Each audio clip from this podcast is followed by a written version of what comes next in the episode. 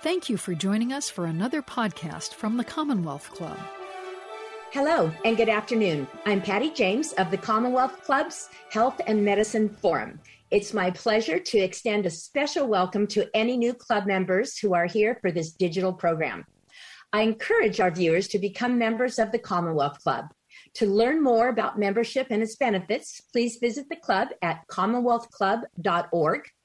And to support the club right now with a tax deductible donation, please click the blue donate button on your screen.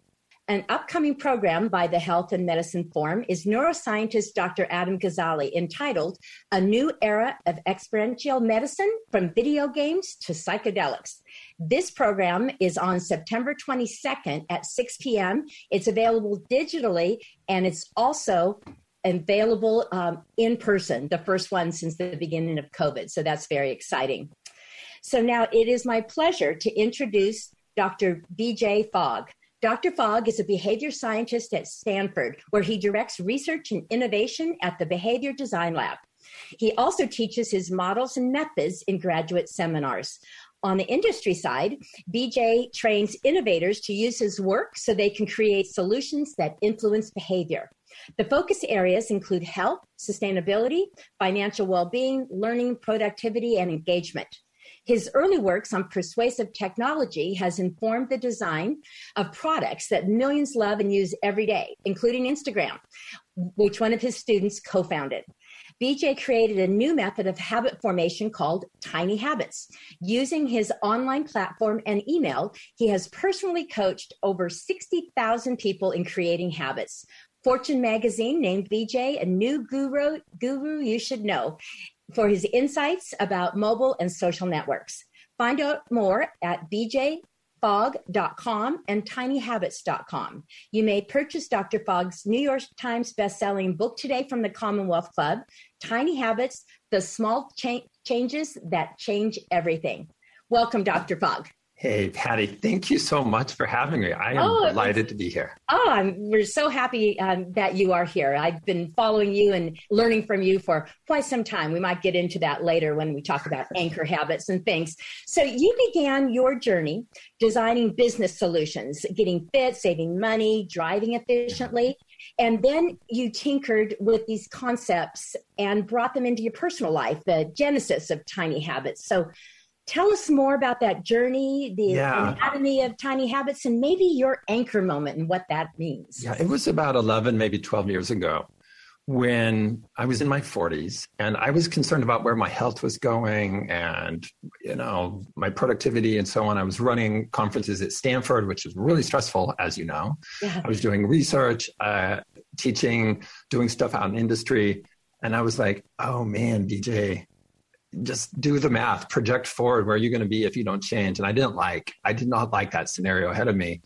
And so I look, I was thinking, well, how do I, how do I really optimize my life? And I looked at my own behavior model, the graphical version, the one with the curved line, and literally looking at a graphic of my own model, I, the Fogg behavior model, I saw that if a behavior is really, really easy to do, like a habit is really, really easy to do. You don't need a lot of motivation. The motivation can be super low. Yeah. And I thought, well, let me try this. Let me make flossing really, really simple. Not all my teeth, but one tooth. Let me make drinking water really simple. Not drink a glass of water, just pour the glass of water. Let me make vitamins really simple. Don't take the vitamins, just set them out as the first step. And what I found when you combine that with the prompt, you know, with something that says do it now, it is a way to create habits really quickly and easily. You can be very reliable. And so I goofed around for about a year uh, with this method that's now called Tiny Habits. And I taught a Stanford class that was all about making small changes and so on. And then I started coaching people. And I pulled the method together and I thought, well, I'm going to share this beyond Stanford. Um, and I started coaching people for free through email. I thought, Patty, I thought six people would sign up. I really, I distinctly remember it was about December 3rd or 4th. I'd submitted my grades to Stanford and I was like, oh, I'm off. Now what am I going to do? Oh, I'm going to teach people tiny habits. So I posted to Facebook, uh, like, hey, do you want to learn this new way to create habits? I thought six would sign up. I got like 60. And then I coached them during the week through email and it went great. And the next week, 180 signed up just by word of mouth. And, and it's just gone on since then. So that was over 10 years ago. And I coached hundreds of people week after week after week. And we'll get into that. But the whole thing started because of my own concern about where my life was headed. And I was just kind of looked ahead and said, man, if I don't change things, I'm going to end up in a spot where I don't want to be. Yeah. And so I really hacked. I used my own model to create a method and hack my own behavior. Mm-hmm. Well, uh, it it works. You look great. You're obviously very healthy, and so it, and it's those tiny habits. And what I learned from Dr. Fogg years ago when I first read his book is about tiny habits that I have tea, a cup of tea every morning. So my my first tiny habit, and I've been doing it ever since. The tea steeps for three minutes, and I just lean against the kitchen counter and I do my push-ups 25 push-ups yeah. you know so you know all those years later my arms would look different now if i hadn't followed that tiny habit so i'm very thankful for that good for you yeah good for you so, so explain what your b equals map means yeah so that is what I call the Fogg behavior model. And that's what inspired the tiny habits method. So they go together. Mm-hmm. But the behavior model goes like this. A behavior happens when, and a habit is a type of behavior, it's a subset. So behavior happens when three things come together at the same moment. There's motivation to do the behavior, mm-hmm. there's ability to do the, to do the behavior, and there's a prompt.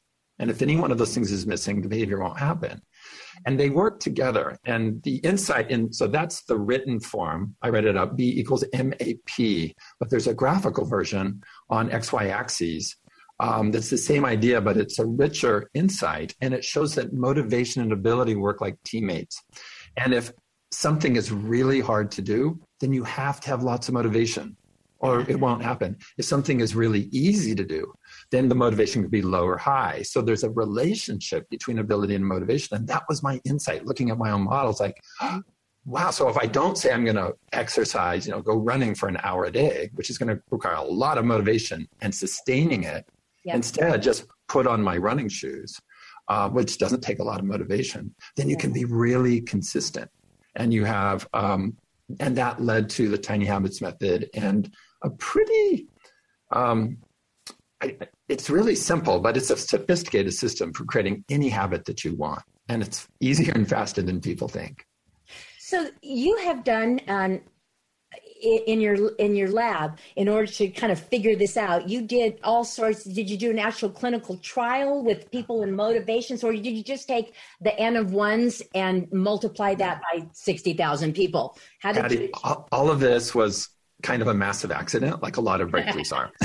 it was just me, you know, the school year was over and I'm going to start teaching this. But as a, you know, a data person, I would yeah. measure the results week after week. Yeah. So this was not at the beginning. It was not like a Stanford, I'm going to run this experiment. It's like yeah. I'm teaching people. Right. I'm measuring the results. I'm going to improve the program. I'm going to change it up. Like there were some weeks where people had habit buddies, some weeks where they worked alone and I looked at the results of that. There were some times when people do it through email versus texting, and I would look at the difference of that. So I oh. just did a whole bunch of iterations to optimize the program, mm-hmm. and um, it just and and then just this coaching people week after week, which I didn't get paid for. Mm-hmm. Um, it wasn't like a funded Stanford research project for me to coach 300 people a week. It was just I wanted to help people. In fact, I remember very specifically sitting before we had a place in Maui, we were in our a lovely spot in Maui named Makena. I'm sitting there on the balcony on the computer coaching, you know, a few hundred people. And I, I could do it like in 30 or 40 minutes a day. And I just remember my partner going, What are you doing? And it's like, Of course, I'm doing tiny habits. And so that just became a part of my daily life. Either I was coaching people or on the weekends, I was looking at the data and evaluating. And so it was just this kind of approach to habits and research that you know thousands and thousands of people and i was personally coaching them so on one hand you get the data and the insights and yeah. then on the other hand you get as you know involved in yeah. seeing everything you get yeah. just this firsthand experience of what works and what doesn't yeah personal experience is, yeah yeah so you, you say that motivation is unreliable what does that mean well I'm calling out, I mean, motivation matters a lot, but a big part of my work is to help people understand that you might be motivated for something in this very moment like oh i'm going to eat you know i'm always going to eat fermented foods because you just came from a fermentation festival. But then tomorrow or the next day your motivation to eat fermented foods may sag. In fact it probably will. So motivation is dynamic. It fluctuates over time. The academic research on this is very recent. We do not have decades and decades. You would think for something that's so common something that we all get mm-hmm. that our motivation will shift around. You would think there'd be a long history of academic research on it. There's not. Mm-hmm. And in fact, there wasn't even a good name for this shift. You know, the you can look up dynamics of motivation, motivation fluctuations. Those would be the terms you might use previously to look in the academic literature. Mm-hmm. So at a certain point, along with David Sobel and other people who um, were working with me, we called it, and this is David's term, motivation wave. So now there's a term for it. It's a wave. It will go up and it will come down. And you're motivated to do different things in different times. So the waves are firing in different parts of your life at different times. In other words, yeah. it might be big in one area and small and like it might be really big at getting your taxes filed. Yeah. And once that gets done, then that's going to go down and it might get really big at, you know, your mom's birthday's coming up and you want to make it special. And when that's done, that goes down. And so our motivation shifts and that means for any given thing like eating fermented food, we can't always rely that we're going to be super motivated to do that. Yeah. Well, yeah, really good point. I'm sure everybody right now is thinking about all this and in, in, their own lives and, and how they're how it ebbs and flows. Yeah. You know, and it could be as something as simple as these jeans are a little tight. That's the motivation for you know stopping doing whatever made the jeans too tight. But you talk about um, anchor behaviors. And I think we should talk about anchor behaviors before we talk about golden behaviors. So let's okay. start with anchor and then move on to golden. I love these terms. Great. So the foundation to understanding all of behavior, and I really do mean that. I know that sounds like a very ambitious claim, but it is true, is motivation ability prompt that applies to all behaviors in all cultures, all ages, and all behavior types. And a one time action is different than a habit. Uh, and a stopping of behavior is different than starting and so on, but motivation ability prompt applies to all of them. So as we apply it to habits, we've talked about make it really easy so you don't need tons of motivation. But then what about the prompt? What's going to prompt the habit? And the hack in tiny habits, and I gave a TED talk on this, it came to me like a lot of insights that you hear in stories. It was that like I got out of the shower and bam. Yeah. You need something to remind you to do a habit. And rather than using post it notes or alarms and just relying on your memory in the tiny habits way, you look for something you already do, an existing routine. And we call that an anchor. So, to your comment, this anchor moment, what do I already do, like starting my tea? Mm-hmm. That will remind me to do my new habit, which would be push ups against the kitchen yeah. counter. Yeah. So, that's a hack. So, you're not relying on memory, you're not relying on something external. You're right. building the habit into what you yeah. already do. You're fitting it into your routine. You're finding where does this come after yeah. what something I already do. And we call yeah. that an anchor. And I called it I called it anchor, Patty, because the idea was you are attaching this thing to something, this anchor moment, this routine that's very firm in your life. You're anchoring down the new habit. That's why I called it an anchor. Yeah. Well, and everybody can think about their habits right now as they're listening to this. And I think everybody brushes their teeth. So while you're brushing your teeth, maybe, you know, do some squats or, you know, or whatever. Yeah. Everybody, everybody has anchor habits that they do every day. Absolutely. I mean, one great way to create new habits is just to list all the reliable routines you do daily. By yeah. the way, daily habits are a lot easier than every other day habits, a yeah. lot easier than once a week. Daily habits, because we're kind of 24 hour creatures. So list all the routines you do very reliably, like brushing your teeth and putting right. on your shoes and starting the, the, the tea. And then think, what new habit could come right after that? That would just fit and work. Yeah. Um, and so you could say, after I start brushing my teeth, I will. Yeah. And then figure out what that habit is. It could be, I will think of um, someone in my life I'm grateful for, a gratitude yeah. habit. It yeah. could be, I will identify my top priority for today, more of a yeah. productivity habit. Whatever um, might fit really well, you can just sequence it right after the beginning of brushing. And so for most of us, we have two minutes right there to do right. something. Yeah. Yeah. You know, after all this time of my tea and my push ups and all the other little tiny habits that I've built in, I never thought until you just said it that I could build in because I think I'm pretty grateful for my life all the time. But to, to bring in things like, like gratitude um, and or optimism or, or something good. I think I hadn't, for some reason, BJ hadn't put that in my head. That, yeah, well, I, let me build on that and thank you for inviting this.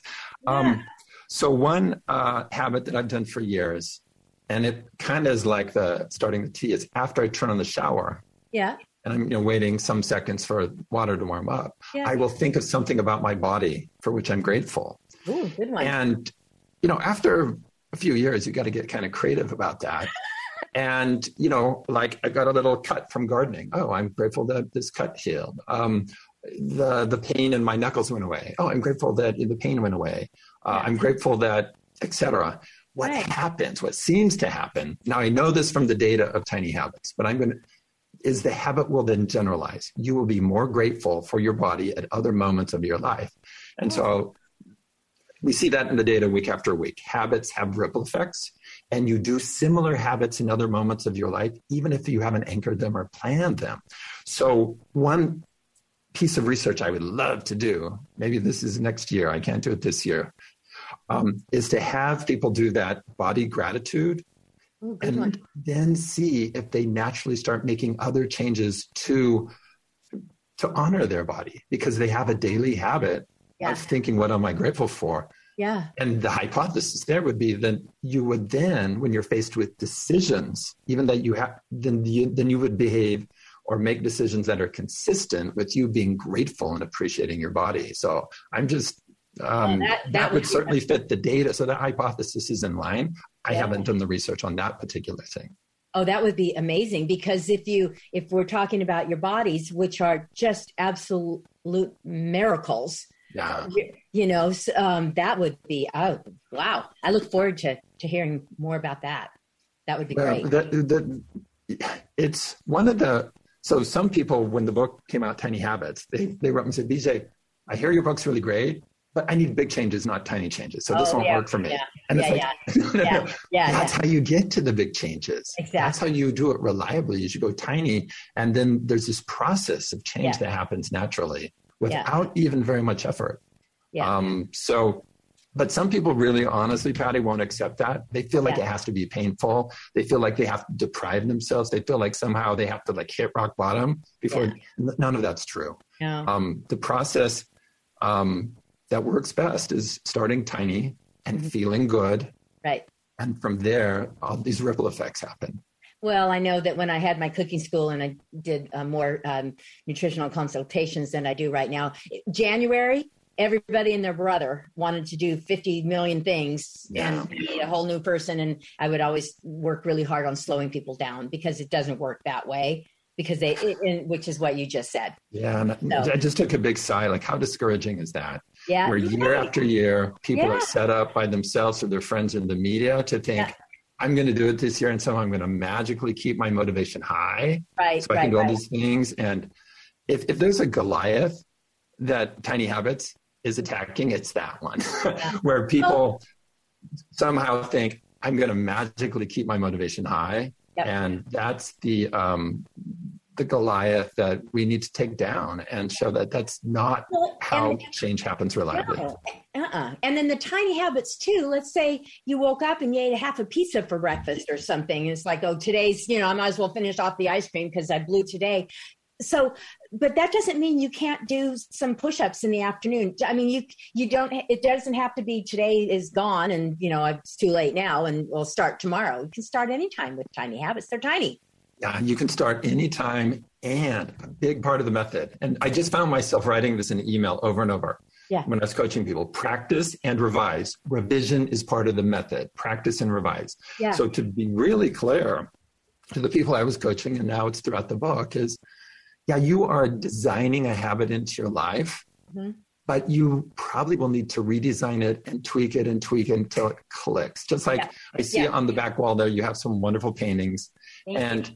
you might have put those up somewhere in your room, and it's like, oh, that didn't work. Yeah, and you yeah, didn't yeah. beat yourself up or feel bad or force it. You just said, well, I'm going to redesign this. That's how right. to look at the process of creating habits is you try something and if it works, you keep going. And if it doesn't, you adjust it. So right. you, you're practicing, but you're revising. Revision is yeah. part of the process. And you just give yourself that understanding and that compassion that nobody's perfect in this. Exactly. Okay. So what's a golden behavior? Wow. Golden. So there's a whole bunch of new stuff in Tiny Habits. In fact, the whole book is my material. I'm not summarizing other people's stuff. And so there's new terminology there. And golden behavior is one of them. A golden behavior is something that you want to do, you have motivation to do, mm-hmm. you can do, you have the ability, and it's going to have impact in the way that you want. So, for example, if I want to reduce my stress, if I'm designing for that, I'm looking for a golden behavior or a golden habit that I want to do. Mm-hmm. And if I don't want to meditate, don't pick that because if I don't want that, that's not good. Yeah. But I do like playing musical instruments. So, bam. And especially uh, woodwinds because I like the breathing part of it. So I want to do that. Can I do it? Yeah. I've got a whole bunch of woodwinds around me. In fact, you can see some in the background. Yeah. Yeah. And then is it going to be effective? Well, my hypothesis is it's this rhythmic deep breathing is, but I'll just try it. And it's like, there we go. So for me, in terms of reducing stress, playing, uh, you know, a huge recorder that requires a lot of breath, I want to, I can, and it's effective. So that's a golden behavior. And that's what you're looking for in new habits is yeah, it's got to be effective. Yeah. And you got to be able to do it. And you have to have motivation to do it. Now notice the difference is you're not tacking on the motivation after the fact.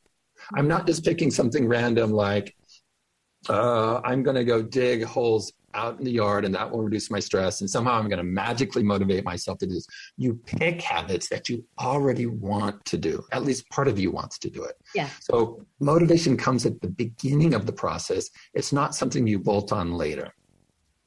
Okay.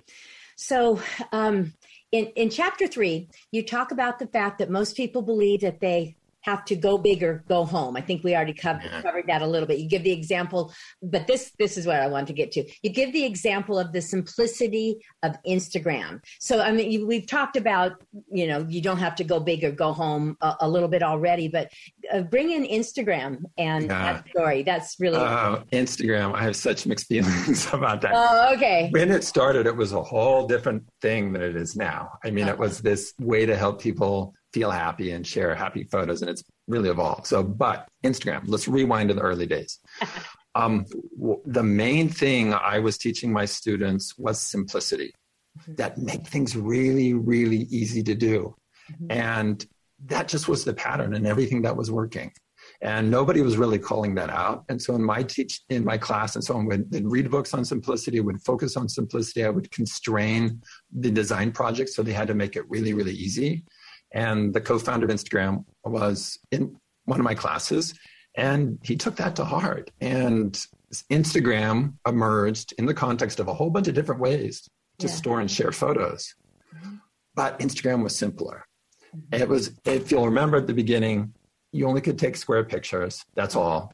And there was 12 filters. That's all. There were no videos. There wasn't stories, anything. It was just drop dead simple.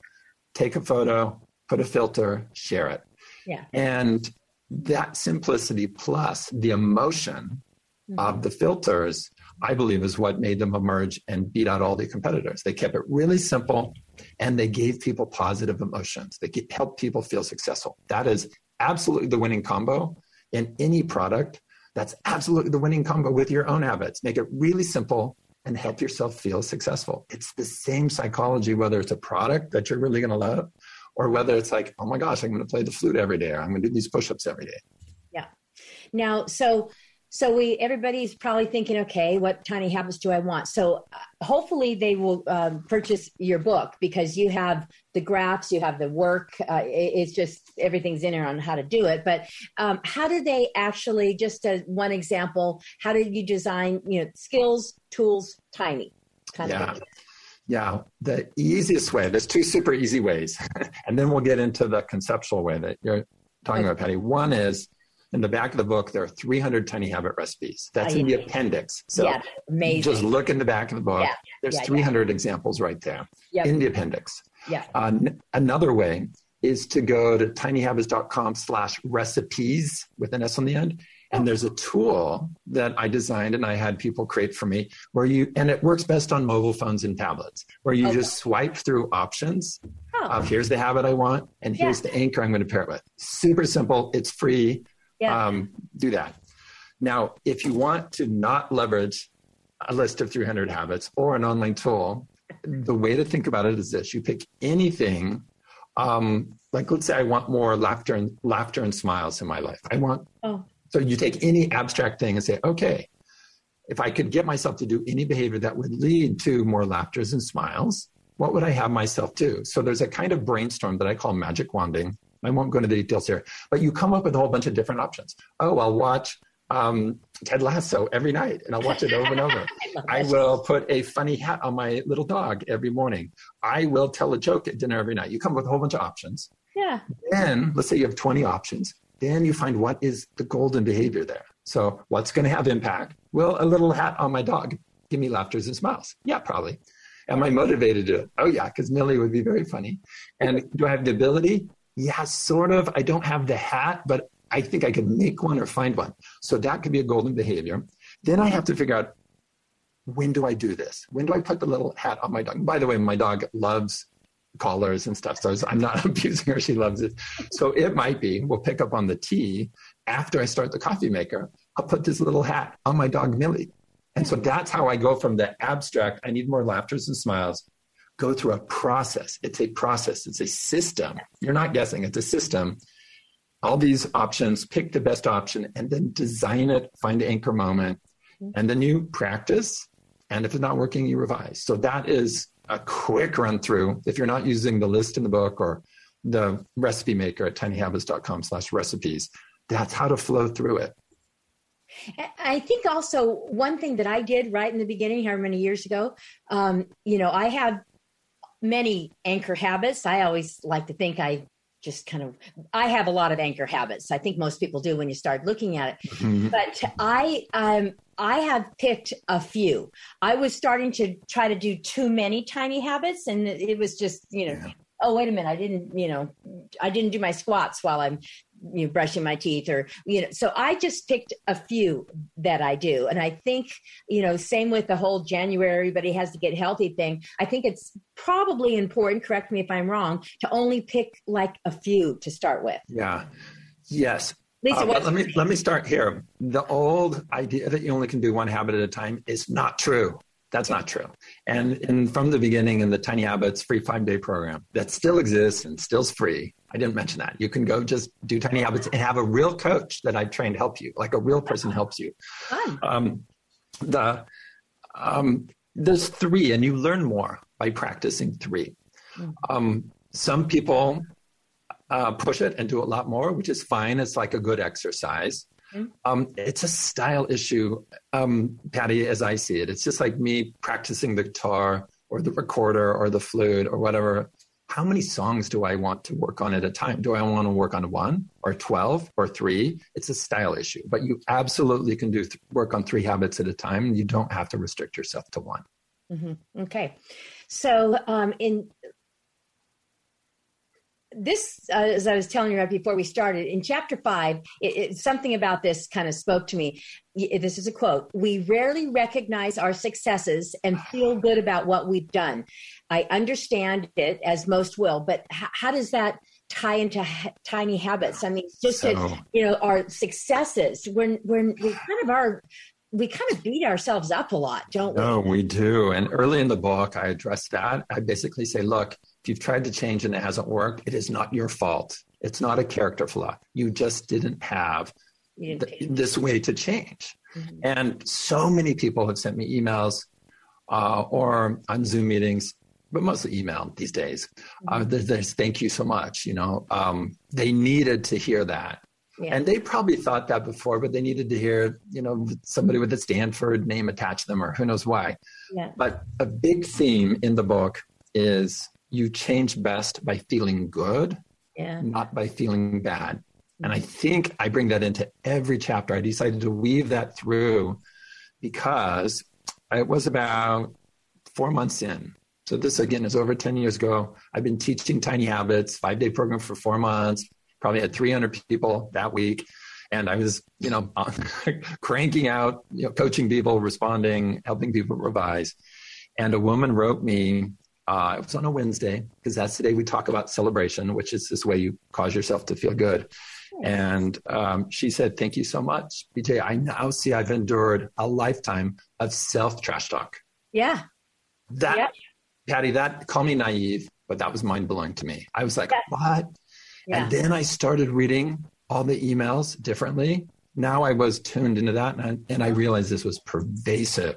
And so that probably was the moment where I shifted from, isn't this, this is little, this thing I'm teaching, it's kind of quirky and it's fun and I feel good to help people. Yeah. And I shifted from not really understanding why, yeah. why I was offering this and spending my time other than I like to help people to, yeah.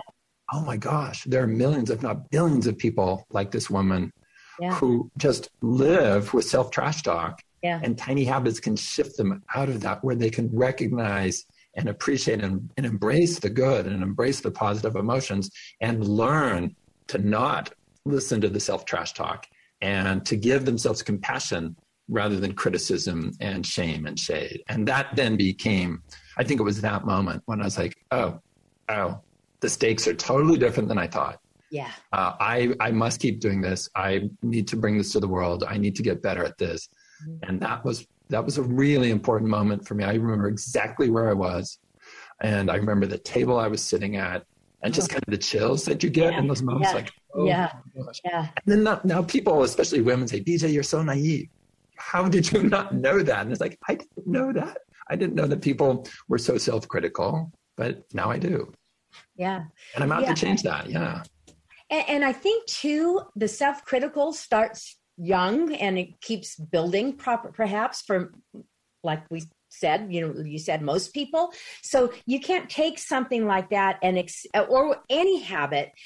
Our bodies our minds don't work fast to get rid of these maybe health wise mm. bad habits or mental bad habits. So you have to you can't give up. You, it, right? Is it yeah. how do you so you know and that's well, the that's the tough part to keep people to know that you know six months from now you're gonna you know keep them on the path. That's the yeah. tricky part. Well, one thing. So the the class that I'm teaching at Stanford starting six days from now. I'm so excited. I yeah. can teach anything I want. I can teach any quarter or not teach. I have a ton of flexibility. And I decided this quarter, what the students really need was more humor and happiness in their lives. Boy, so my yeah. class is called Tiny Habits for Humor and Happiness. And we are reading a book called Humor Seriously by my Stanford colleagues, and we're putting it into the Tiny Habits system.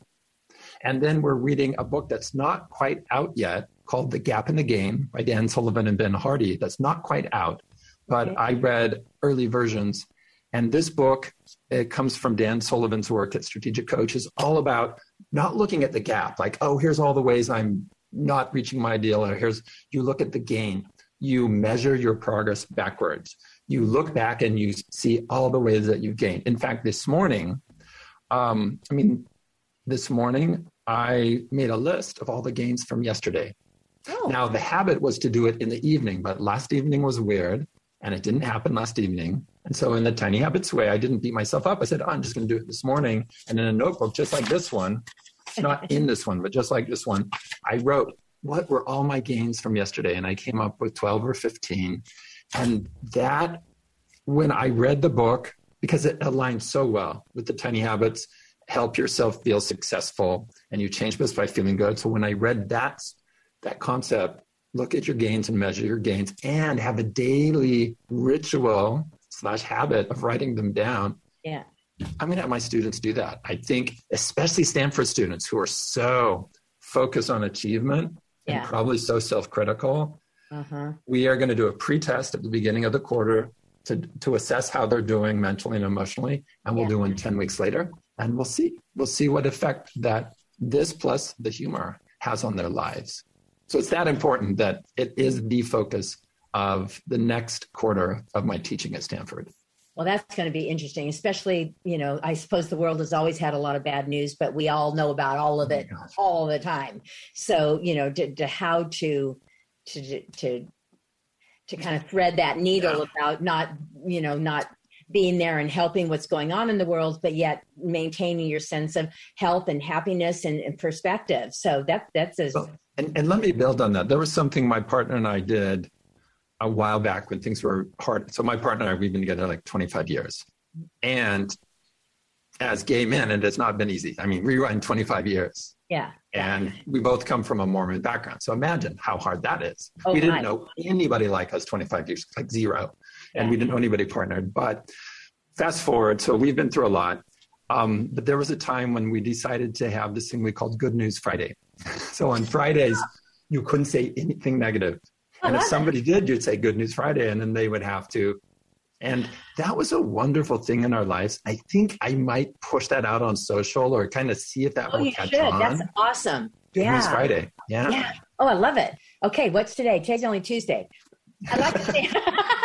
I'm looking forward to Good News Friday. So, so now you also mentioned that emotion creates habits. So yeah.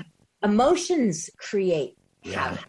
So what does that exactly mean? Oh my gosh, I those three words, Patty, emotions create. I know. I, have read I those. thought would words. be. I mean, you you could do it either way, but yeah. it's that concept that I thought would be so controversial. I mean, I've been teaching it for over 10 years and applying it and measuring it and you know ran a study where some people celebrated and some people didn't and saw the impact of and celebration is a way to feel emotions yeah so i, I knew the concept was accurate but it goes against the tradition the tradition is repetition creates habits and that's not true i mean if somebody wants to i mean look at what they cite and usually they cite a study by Lally I mean, anyone can look it up. L A L L Y 2009. Sometimes it's referred to as 2010. Even just reading the abstract of that study, this is what people have cited over and over like, oh, it's repetition and it's 66 days. To, um, that study does not show causal effects. Mm. It, it, it, it was not designed to show that repetition would cause the habit to form. Uh-huh. It uses nonlinear regression. It's a correlation but it's yeah. not causal. Yeah. And so, but that idea is really strong in people's minds. So I thought, oh my gosh, I'm going to get so much criticism. But guess what, Patty? Almost the opposite has happened. Once people read that and see that and just experience it, right? It's like, oh yeah. And I, I, since the year and a half or since my book has been out, I do think the conversation. I don't have a way to measure this well, I haven't, I guess there would be a way to measure. I haven't measured it. My feeling is that the conversation around habits really has shifted. You almost never see this mm-hmm. idea of just keep repeating it, and that emotion creates the habits. And yeah. people are saying, oh, feel good, make sure that you feel good, and so on. So, and that happened way first. I thought I was going to be super criticized. And I didn't think it would catch on that fast, but I think it is. And, you know, the way babies learn to walk, I mean, what are the parents doing? Turning them off helping them have this positive emotion. The way we help our dogs learn to do things on demand, yeah. right? We are reinforcing them. So, in the tiny habits way, you are self reinforcing by causing yourself to feel a positive emotion. So, you're hacking your brain yeah. through causing yourself to feel an emotion. Some people are very good at this, some people are not so good at it. Everyone can learn to get better at that. And we call that technique celebration. And again, it's about self reinforcing. It's about causing that behavior to become more automatic. And you yeah. do that by feeling good, by feeling successful. And I think that the average uh, non scientist um, knows uh, is, is, starting to hear the causal versus cor- correlation a lot more out in mainstream right now. So they're starting to figure out what that means. So, yeah. Uh, well, I, I can give a quick example just to okay. be really clear. Okay. Um, so let's say I do a study mm-hmm. and I show that the more time that someone spends in the gym, the more fit they are. Yeah. Okay. So time in the gym correlates that match. So I could say, oh, just go to the gym and you'll get fit. Well, then people might go to the gym and just hang out at the snack bar. That's not making them fit, right? That's exactly how people have interpreted this study. They, they, so going, being at the gym does not cause you to get fit. It's what you do at the gym. So yeah doing a habit over and over does not cause it to become automatic in your life. It's how you feel when yeah. you do that behavior. Okay. So that might be one of the cleanest, fastest ways to show how people confuse correlation with causality is just think, yeah, of course, people that are in the gym more are more fit, but being in the gym isn't what causes it. It's what you do. Just like um, re- repetition doesn't cause it, it's how you feel when you do that behavior that creates the habit. Oh, yeah. Very, very important. So, okay, now um, we've got 20 minutes left, and this is a big topic. We talked about it not long ago. So I'd like to pivot um, a little bit to, to the end of your book, where we talk about, and you and I had a discussion about the word bad habits, and we decided, well, there's no other good word to say, so we're going to talk bad habits. So, so the, the pivot I'd like to do is I want to talk about untangling bad habits and tie it into COVID individual. I mean you, you, look at tiktok you look at anywhere and everybody's got you know a bottle of wine and a straw and it goes the wine goes around the sunglasses and goes in their mouth and, and you know i mean it's kind of funny but when you start seeing people sitting in sinks with bottles of wine and songs and it's catchy and it's funny but it's it's not funny for uh, yeah. after a while you know because i mean again i'm concerned about people's you know liver and their and their health so yeah. how do we but yet we have been through a mass we've been through a pandemic for goodness sakes we're still in it so yeah. people have been you know the ultra processed foods and you know and the, and children eating more of that and and too much alcohol so as a group and as an individual how do we change together how do we untangle these bad habits Okay, okay you, you, you, warned me and everybody. This is a big topic. It is, and topic. and you said an important word twice. It's untangle. So again, in my work, yeah. I'm, I'm, a renegade. I, I didn't accept the tradition as the way to do it, and I do not accept the word break a bad habit. I reject that word, and the word I suggest is untangle. Yeah, you untangle it because it's not a matter of force in one moment like breaking implies force in one moment and you'll be done with you know all the drinking habits that you could, uh, you don't want. You untangle it and there's a process. And there are in the appendix three pages of flowcharts where yes. step by step i'm not going to go through that but just know that there is a system and the way to think about it is you untangle. And so let's take let's take drinking. Let's go there head on. Let's yeah, take yeah. covid drinking plus the others. Right. Um, what i you've got to figure out what are all the tangles in this alcohol habit that somebody might have with this, and list you know what are all the times like maybe you have a drink at lunch maybe you have a drink right after work gets over maybe you have a drink right before dinner maybe you have a drink after dinner maybe you have a drink um, when you go uh, to the art festival on the weekend and so on. So list because the habit of drinking isn't just one behavior it's a whole bunch of them yeah. And habit of snacking isn't just one habit, it's a whole bunch of them. So think of it as a tangle, right. list those. And I'm just going to warn you as you list those, there's going to be a moment where you're like, oh my gosh. but don't stop there. Please, please. Yeah. Then, then find the easiest one that you can stop. Right. Not the hardest one, the yeah. easiest one. And it might be, yeah, when I go to the art and wine festival on the weekends, I don't have to get wine. So that's the one I'm going to stop. Okay, pick the easiest one. Yeah. Um, or when I go to lunch with a business colleague, I don't have to have an alcoholic drink. Maybe that's the easiest one. So you just go pick the easiest one, untangle it, and there's a method for it. How you, you and it goes back to motivation ability prompt, and then take the next easiest one, then take the next easiest one. So you start with the easiest one, the one that you're sure you're most sure you can do, mm-hmm. and that's one approach to untangling these unwanted habits Mm-hmm. And even just the word untangle versus break, I think is yeah. important. I mean, there's there's a chapter on it. There's flowcharts, how to you know step yeah. by step, which yeah. isn't going to be interesting to go into all the detail. But just the idea that it's not for most of these habits, it's not just a sudden thing and you're done. That it's a process that might seem, seem confusing at first, like your headsets all tangled up. But if you just do the easiest one and then do the next one, you know you're going to get there. So despite how overwhelming it seems, when you have the headset all tangled up, yeah. you understand that it's a process. And you don't start with the hardest tangle, you start the easiest. Apply that to the unwanted habits in your life. Mm-hmm.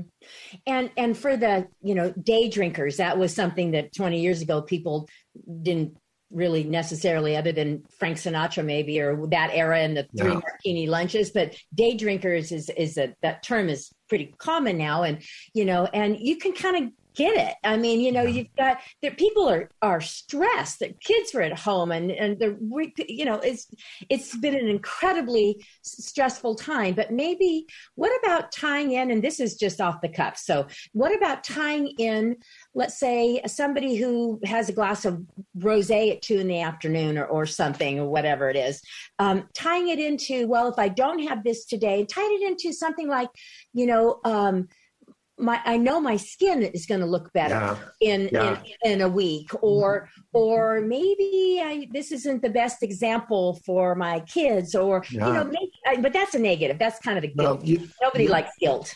You certainly can find reasons for any you know um, social media habits, snacking habit, drinking habits, smoking. Yeah, really get clear. Yeah. On what it would mean in your life to be able to conquer this. But there's also a social element, and you mentioned this earlier, that um, the people around you really do influence our behavior. People oh, around yeah. us really do influence our behaviors more than we think. Yeah. And um, when I moved up to wine country, I didn't drink at all. I was raised Mormon. So yeah. I didn't have any palate for wine. I didn't care about wine. If I did, it would be white Zinfandel. And I had no idea that was tacky. I had no idea, you know, because what did I know? I bring white Zinfandel to parties and people would look at me like, yeah. you are so tacky. But I didn't know. But living in the wine country for uh, two decades, it's all yeah. around. And you, um, and the people around. Now, I have completely stopped drinking. I mean, I'm not against other people drinking, but I want to go to the social piece of that. Yeah. Um, there were little things I did, like, oh, I'm not going to drink on the plane. You know, I'm not going to drink at this right, you know, right. business mixer. And I was practicing this in small ways, like the little tangles. And then there was a point where I'd taken out the small enough tangles that I could completely stop the rest. So then there was a moment after practicing, you know, not not on the plane, not at business meetings, not at lunch, and I, and I learned how to do that. Mm-hmm. Then I was stopped completely. And then I, I remember going to a party with some friends, and we would typically drink at this party, and I'd say, "Oh." and my partner was on board with me. He's like, "Oh, we're not drinking tonight. We're going to stick with water." And at first, they just gave us this look, like, "What is going on?" Oh. And do you have a serious problem? And it's like, "No, we're just, we're just, we're just going to stick to water tonight." Yeah, yeah, yeah. And that group would get together every few weeks, and over time, that became a lot less of a drinking party and more of an activity party. And so even shifted the, it. Yeah, and, and so it shift. Yeah, and it wasn't through judging or telling them to. Yeah. In fact, we go to events and we hide the, you know, we just don't. Yeah. We don't want to be preachy, but right. you can be the inspiration for others. Like, oh, yeah, I'm sticking to water too, and you can yeah. shift your social group in that way. Right. Oh, yeah.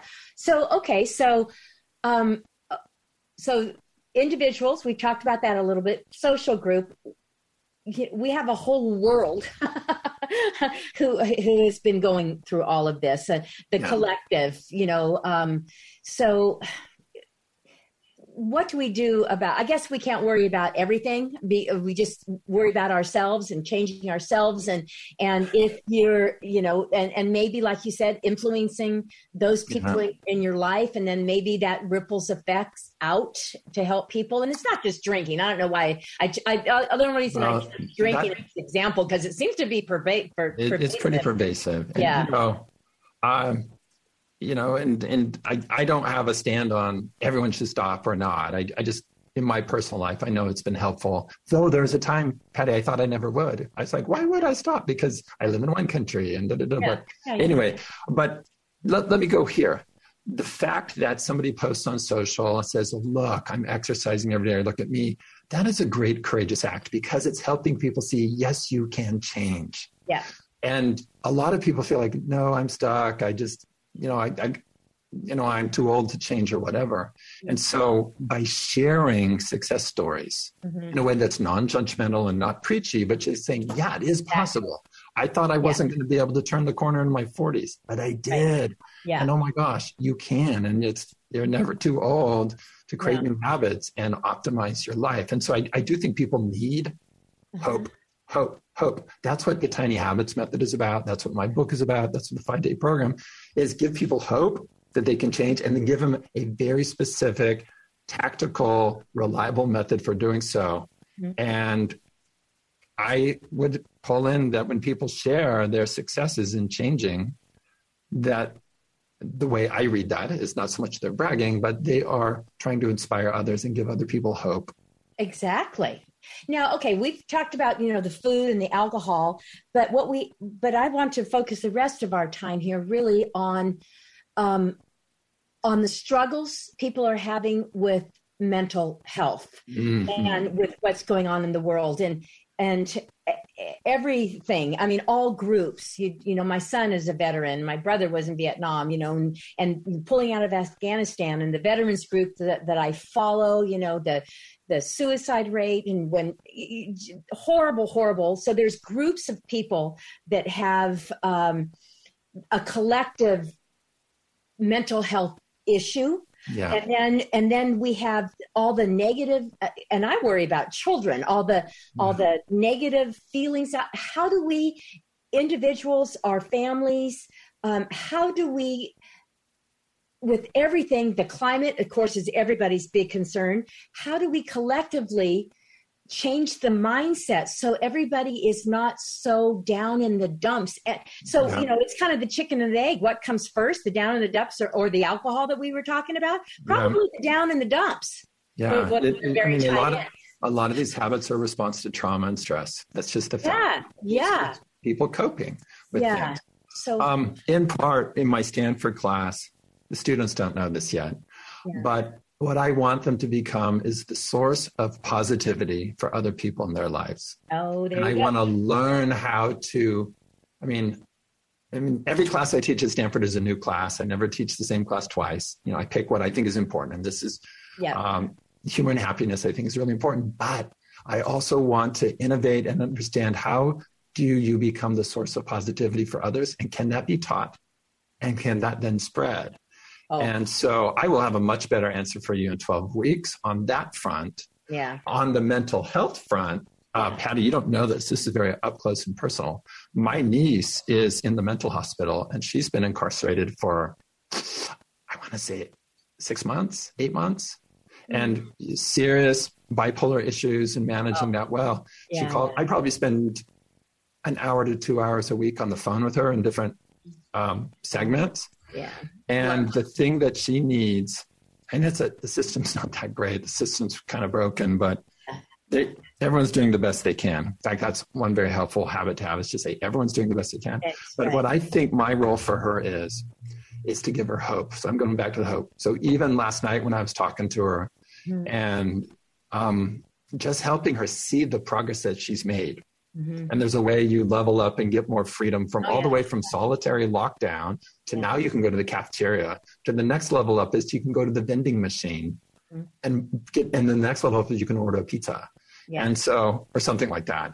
Right. And for me, yeah, I talk to her. I, I try to keep it light and fun and quirky because I'm kind of a goofball. And, but I'm always trying to help her see one, how much progress she's made, and yeah. two, that she can continue to progress, that there's light at the end of the tunnel. Yeah. And that is, um, she's starving for hope. Yeah. And, and, and, and I always tell her the truth. She knows that. Even when she's in the worst situations, I was like, I'm always going to tell you the truth. You will always get the straight scoop from me. Yep. But now I tell her the truth about her progress and about her potential. Yeah. And that potential. seems to be exactly what she needs powerful word word potential. So and, and of course people with bipolar are, you know are generally self-medicate in some way yeah uh, yeah it's yeah. it's it, it's it's tough. Oh, i was, I was going to make a point there. Um, but yeah that thank you for for sharing that. But I, uh, oh i know what it was. Um, I think some people are just naturally, for whatever reason, optimistic and positive, and some people, and I can think of people in both categories, are just a little bit Eeyore-ish, you know. Um, you know, and and and you can soak up either person's energy. Yeah.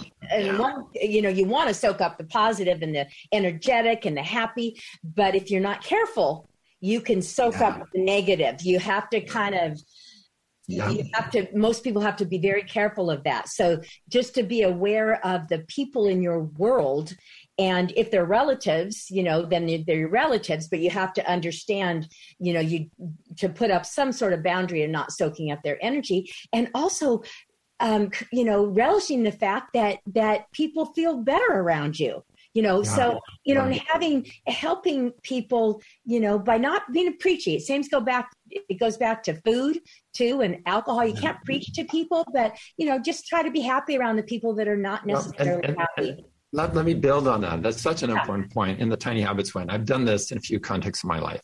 Okay. After I hear someone say something negative, I will say something positive. And often Oh. I try to make it funny or Yeah. weird. yeah And there was a specific person in our life. Uh, I will call this person Eric. It wasn't his real name, okay but very negative. Everything was negative. And it was a downer being with him. yeah yeah yeah Um, and so we did like him and we liked his wife a lot and we didn't want to not hang with them. So we just decided after Eric says something negative, we will say something positive.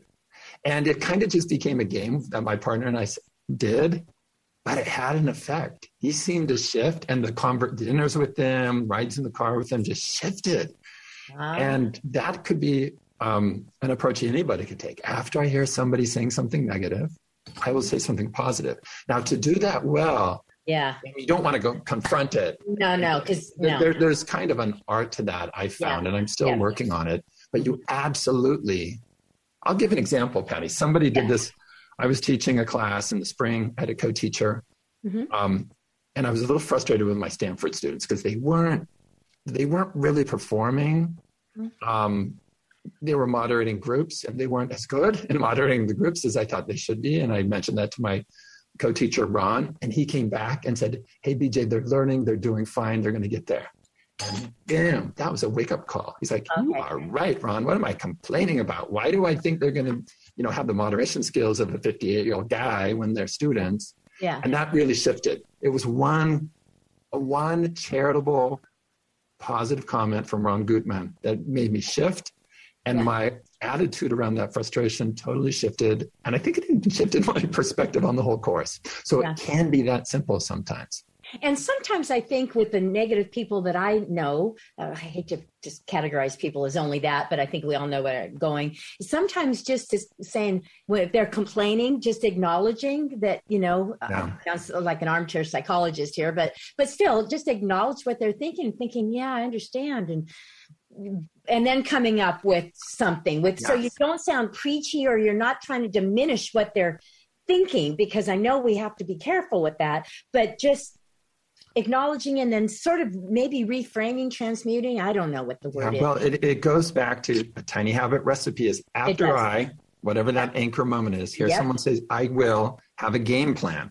Yeah. and then practice and revise. Okay, so practice it, Yep. and it's like, oh, that came across a little preachy. That's not quite right, or that was too snarky, or that was perfect, right? Yeah. So you practice and you revise. I know I have people in my life that are so wonderful at that. And I really admire them. And so part of me learning to be better at being the source of positivity is tuning into people in my life who already are yeah. and watching how they do it and Right. then making those kinds of reactions habits in my own life. Yeah. Well, again, and in the book, you have, you know, there's so, you know, um, okay, glasses.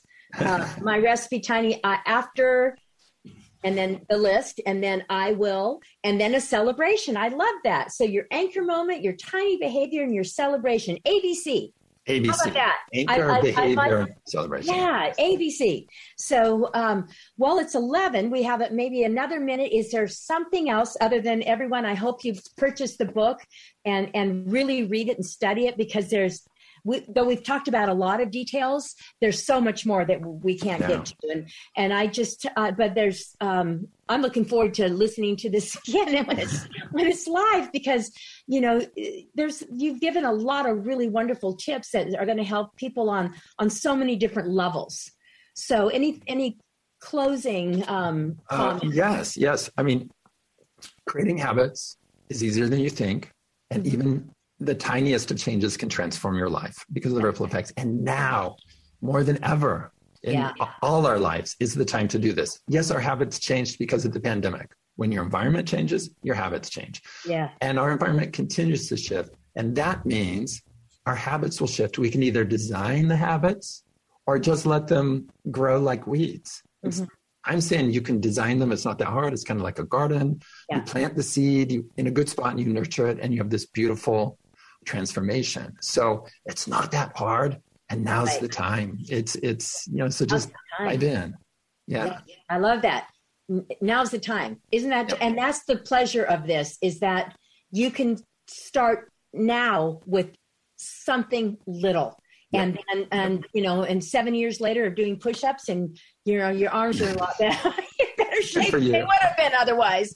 So anyway this was really really wonderful bj thank you so much thank for you. being here. So so in closing um, our thanks to BJ Fogg, Dr. Fogg, for his comments here today, as well as those listening to this recording.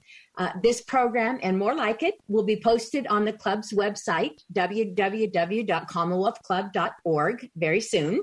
And now, this meeting of the Commonwealth Club of California commemorating 118 years of enlightened discussion is adjourned. You've been listening to the Commonwealth Club of California. Hear thousands of our podcasts on Apple Podcasts, Google Play, and Stitcher. If you like what you've heard, please consider supporting our work and help us bring 500 programs a year to listeners like you. Go to commonwealthclub.org/donate. Think your way around the world with our travel programs to exciting domestic and international destinations. And when you're in the Bay Area, please join us live at our events. Thank you for listening and for your support.